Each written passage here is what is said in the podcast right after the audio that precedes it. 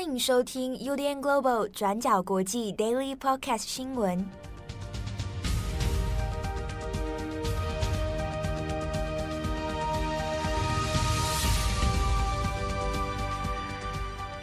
Hello，大家好，欢迎收听 UDN Global 转角国际 Daily Podcast 新闻。我是编辑七号，今天是二零二二年十二月十九号，星期一。今天的许多国际新闻头条，当然都是世界杯的最终战，阿根廷战胜了法国，拿下本届的冠军。而关注焦点之一，当然也是在梅西身上哦。转角国际呢，也有出了及时的战报，好，那大家可以先去参考我们的网站文章。等一下，Daily 我们也会再来稍微谈一下比赛结束之后的一些补充的小细节哦。那我们会放在今天 Daily 的。第二则新闻，我们后续再来跟大家讨论。前面呢，我们还是先来看一下中国北京的疫情。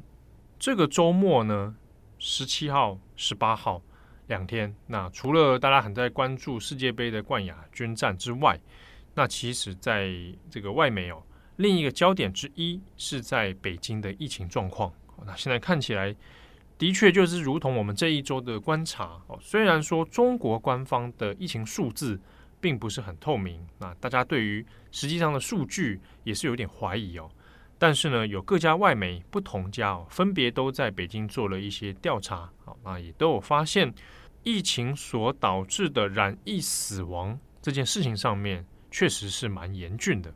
我们这边分别来看哦，看路透社。还有英国金融时报，还有日本的朝日新闻，我们比较不同家的一些说法，综合起来哦。路透社呢，在十七号的这个报道里面呢，有讲到是关于北京的这个火葬场问题。那他们的现场直击呢，有发现哦，几个火葬场都有出现车辆哦，灵车在大排长龙的一个状况啊，很多都是载送遗体进到这个火葬场。那比如说，路透社在十七号的下午左右，他所看到的呢，自己在这个影像中所记录的排列的车辆哦，大约有三十辆左右。那后来呢，记者也有去询问到哦，附近的包含火葬场的这个警卫啊，还有附近的葬仪社的公司哦，那就有讲到说，的确这一个星期以来，跟平常的情况哦，有很大的差异。啊，平常是不会有这么多的遗体要在短时间哦，集中在这个某几天里面一起要到火葬场去。好，那另外呢，我们看英国金融时报啊，它也是在北京前后呢访问了两家火葬场。那之中呢，一个是在北京的东边哦。那在十四号的时候呢，根据金融时报的说法，询问之后呢，在一天之内就火化了一百五十具的遗体。那这个比去年同期是多了很多倍啊，很少有在一天当中就有发生这么多。那其中但不全部都是染疫死亡哦，染疫死亡的人数大约是三十到四十人哦，这个是《金融时报》所做的记录。那另外呢，是他有访问到也是其他的礼仪公司啊，那就中间有一些是载送遗体的司机，那就说他和几个同事呢，每天呢，近期的每一天。大概都要载到二十到三十具的遗体，哦，那这个跟平常的状况就差很多。平常大概一天是载四到五具。下一个我们看的是日本的朝日新闻，那朝日新闻同样有驻北京的记者，好，那朝日新闻的说法呢，也是他是在十八号的时候，那也是以北京的几个葬仪社为中心哦来做调查，好，那得到的说法差不多。那这边倒是有讲到说，其中有一个他有看到是这个来不及火化还在等待的这个遗体呢，三十到四十具的遗体哦，就这样子放在这个火葬场的外面的地上。哦，根本没有空间来摆放啊，没有灵堂，这几乎都是满的状态。好，那其实不同家的外媒都做了这个。第一手的调查跟见证，但是呢，中国官方的说法对这件事情其实没有太多的表态哦。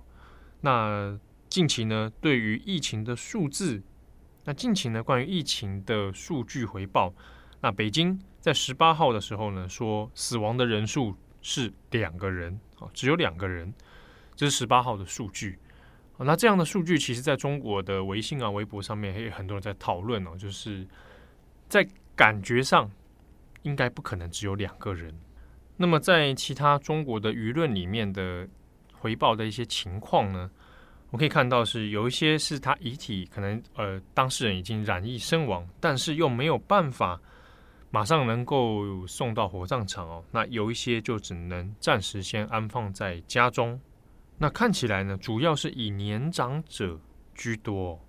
好，那中国官方呢也有做了一个感染扩大的预测。好，那官方的说法是。会有三波的这个扩大感染哦。那第一波是发生在现在，从十二月中旬开始，一直到一月中旬。那主要就是以都市为中心。好，那刚解封，刚开始做这个这个放弃动态清零。好，那第一波会从都市为中心开始哦，会一直持续到一月中旬。第二波就是到二零二三年哦，一月中旬以后，那一直到二月中旬。那这个就是新年哦，农历新年之后的这一波感染。第三波呢，就是在新年回来以后的二月下旬到三月的时间点，总共会有三波。那自己官方的预测呢，是会有数十万人感染。不过呢，欧美这边的预测哦，是认为以现在的状况来讲哦，比较悲观的，有可能会超过百万人数。那路透社的报道里面呢，也有引用了美国的相关医疗研究机构的预测，啊，认为说，如果这样推算的话，二零二三年在染疫之后身亡的人数，中国可能会来到超过一百万以上的这样的规模，死者人数会超过一百万以上。好，那么如果你现在也是人正在中国的读者，我们先前其实就有不少读者。有回讯息给我们，回报他们自己现在身处的状况哦。如果你人现在是在北京、上海或者其他的城市，都可以，也欢迎你跟我们分享你现在可能所见所闻看到的一些状况。好，那我自己呃有朋友在广州和北京，那这个我们交叉的验证之后，的确以北京来讲哈，看起来就的确是不太乐观。好，那也欢迎读者，如果你有相关的讯息，也欢迎跟我们联系。下一个，我们来讲世界杯啊。昨天不知道大家有没有看比赛哦？那转角呢？呃，编辑赖云啊，一定醒着，因为他要写战报。那会议诶有在看啊？那中间应该是后来去睡觉了吧？那七号有从头看到尾，那也有把协助赖云把文章上去哦。最后睡觉的时候大概是快四点钟吧，然后早上再小睡片刻之后再来上班。那我们很多读者呢，又关心说赖云的这个状况啊，虽然大家很开心啊，赖云是梅西粉啊，所以很开心啊，希望让赖云可以放假啊，有有有，今天他就休假了，而且我们还要再早一天要来做 世界杯的庆祝。好，我们简单来讲一下世界杯呢，在这个今天啊，十九号的凌晨啊，那终于这个结束了，最后呢是阿根廷胜出啊，最后是延长到 PK 赛啊，最后。赢了法国，拿下了世界杯。那梅西呢也很如愿的哦，成就了这个自己的愿望。好，那法国队的姆巴佩啊，虽然有点遗憾啊，但是拿下了金靴奖啊。虽然合照的时候看起来没有非常开心啊，但是呢，毕竟也是人生的成就，还很年轻啊，人生路还很长。相信昨天有看比赛的人都感受到，哇，真的是惊心动魄。上半场虽然一开始阿根廷气势如虹啊，拿下两分领先啊，二比零领先。那一开始呢，法国队也是踢得有一点点魂不附体的样子啊，整场感觉很闷啊，踢不出来的感觉啊。但是中后段呢，开始啊，好像重新开机了一样啊，那整个攻势要追上来，哇，那追追追追到追平了。那时候我们在电视机前面真的是吓了半死啊！啊，想说有必要吗？啊，最后一场这个世界杯踢得大家这样子惊心动魄，哇，太过精彩了。后来啊，一路追平之后，一到延长赛啊，那一来一往之间，最后还是进入到这个 PK 赛。好，那在比赛过后呢，有一个画面它引起蛮多人的讨论的，就是梅西被披上了一个这个斗篷啊。好，那这个斗篷是黑色的，但是它有镶金边。好，那梅西呢，披着这个斗篷之后，当然就举着这个大力神杯啊，那他就集体拍照留念。不过呢，在欧美的媒体里面还有舆论里面啊，其实这个有很多人讨论这个这个画面啊，有的人就有点生气，就说啊，这个梅西等了这么久啊，应该让他是穿着他原本的球衣啊，蓝白这个球衣呢，来举大力神杯啊，没想到外面披了一个这个黑色的斗篷啊。那我们讲一下这个斗篷，它是什么？它是原本就原本就是阿拉伯的这个成年男性的传统服饰。那这一个镶金边的斗篷呢，本来大部分其实是只有王公贵族啦，哦，那或者是权力者啦，哦，有你身份阶级比较高的人才会穿着的正式服装哦，它不是一个随便的给你披上去的。当然，这个让这个是有一点这个卡达作为主办国的一个用意啦，而且呢。比赛的那个时候，十二月十八号啊，那那又是卡达的这个国庆日哦，啊，所以看起来应该是无可厚非。那作为主办国的一个用意啊，可能也是表达这个主办国的一个敬意跟尊重。好，那当然穿上去之后，当然也许有些人会有一些不同的看法啊，那也没关系。总之呢，梅西圆满成就啊，那就好了。好，那后来呢？这个梅西先前有讲到说，可能这个会是最后一届的他生涯中最后一届世界杯。不过看起来话又没说死哦，啊，就说诶，如果有机会的话，还能是以代表国家的身份来继续来出赛哦。所以我们看到后来早上的新闻里面，很多人也讲到啊，在一个外媒的标题里面也有下说，这个梅西啊，还有是有可能会继续出赛的。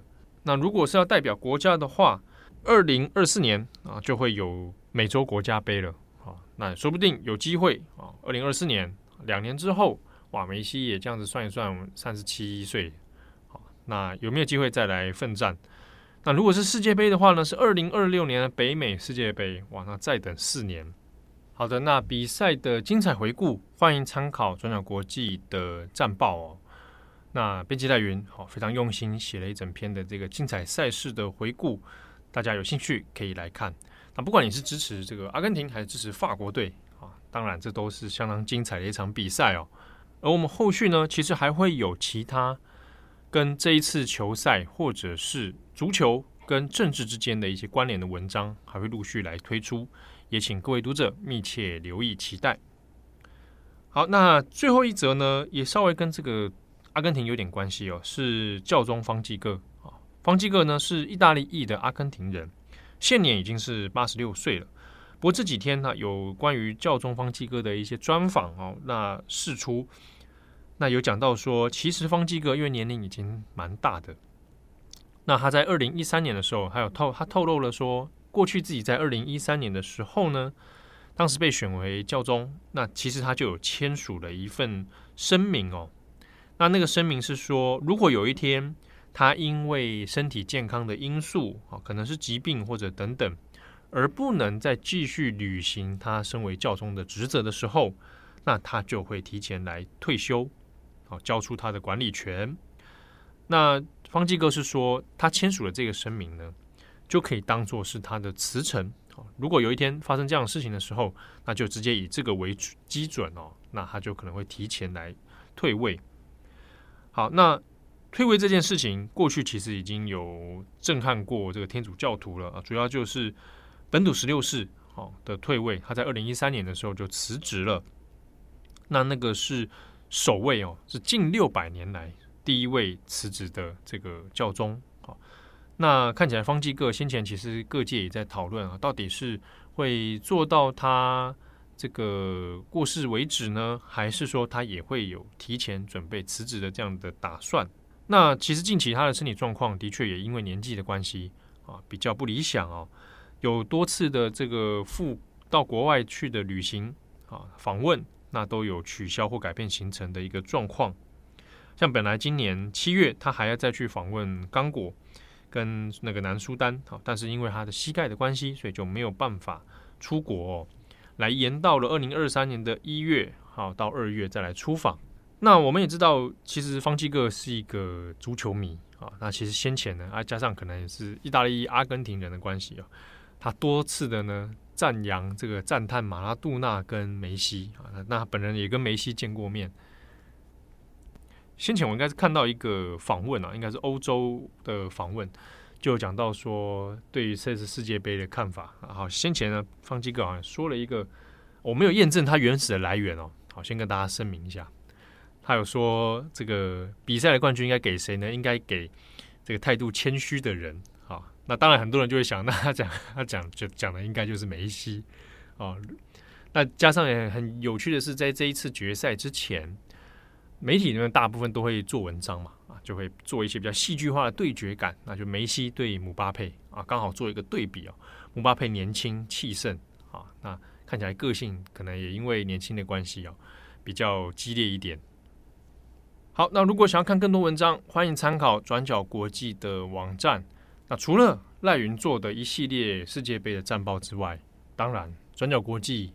也要还是要推荐哦。我们很多读者呢，在昨天深夜凌晨的时候呢，也一直不断传讯息来，一直说要来问候一下我们的前主编郑红啊啊，超级梅西粉。这个大家也可以去看看，郑红也有写了一篇文章，可以来参考哦。那当然，昨天郑红可以说是我是没看到他的 reaction 啊，但是呢，我光用想象的就很想笑。他也算是一圆他的青春之梦哈。郑红的青春又活过来了，可以再战十年没问题。好，感谢大家的收听，我是编辑七号，祝福大家有美好的一天。诶，也跟大家说明一下，我们明天会稍微休假一下，好，那尽量会在 Daily Podcast 呢，还是会来跟大家做更新哦。好，祝福大家，我们下次见喽，拜拜。感谢你的收听。如果想知道更多资讯，请上网搜寻 UDN Global 转角国际。